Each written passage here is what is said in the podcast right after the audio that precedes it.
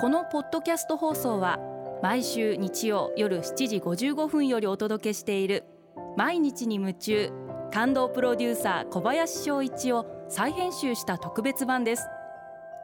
放送で収まりきらなかったアルビオン社長小林翔一さんが大切にしている感動のポイントをどうぞお楽しみください。アルビオンの小林翔一です。事業を育てる文化って感動じゃないですか？日本っていう国は世界で一番長寿企業が多い国だというふうに言われています。例えば京都を代表する日本酒メーカーさんはすでに340年の歴史があるということを本人から社長さんから直接聞いたことがあります。それって素晴らしいことだと思っていてまあもちろん発展ということも素晴らしいんですけど私は発展も素晴らしいけど継続の方がもっと素晴らしいと思っていて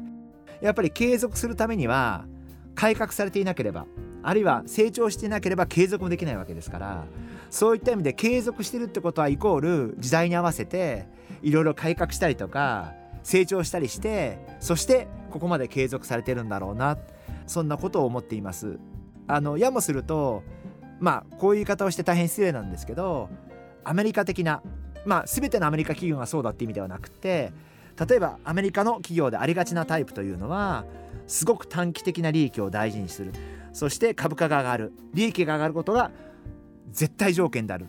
で株主が潤う。それが素晴らしいことだ。これはこれでわかるんですけど私はやっぱりちょっと考え方が違って私はやっぱり会社ってお客さんがまず幸せになる。お客さんに喜んでいただく。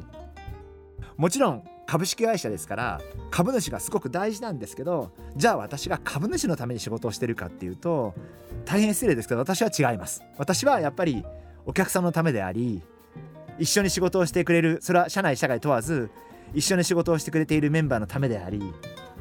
一緒に事業を育んで結果としてもしも売り上げ上がって利益が上がったら会社メンバーと一緒に喜びたいな。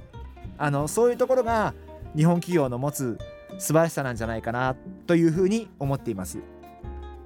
世界と競争していく上では日本人はよりこういうところを大切にしてあげた方がいいんじゃないかな。リスナーの皆さんもぜひ会社って会社のメンバー全員で会社の看板をこう付近でこう一生懸命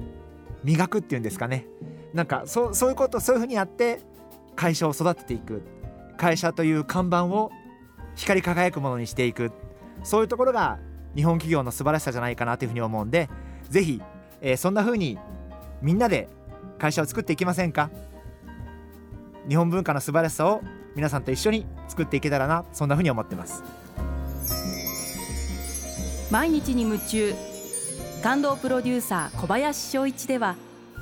あなたからの仕事のお悩みを受け付けています。番組ホームページにあるメッセージフォームから送ってください。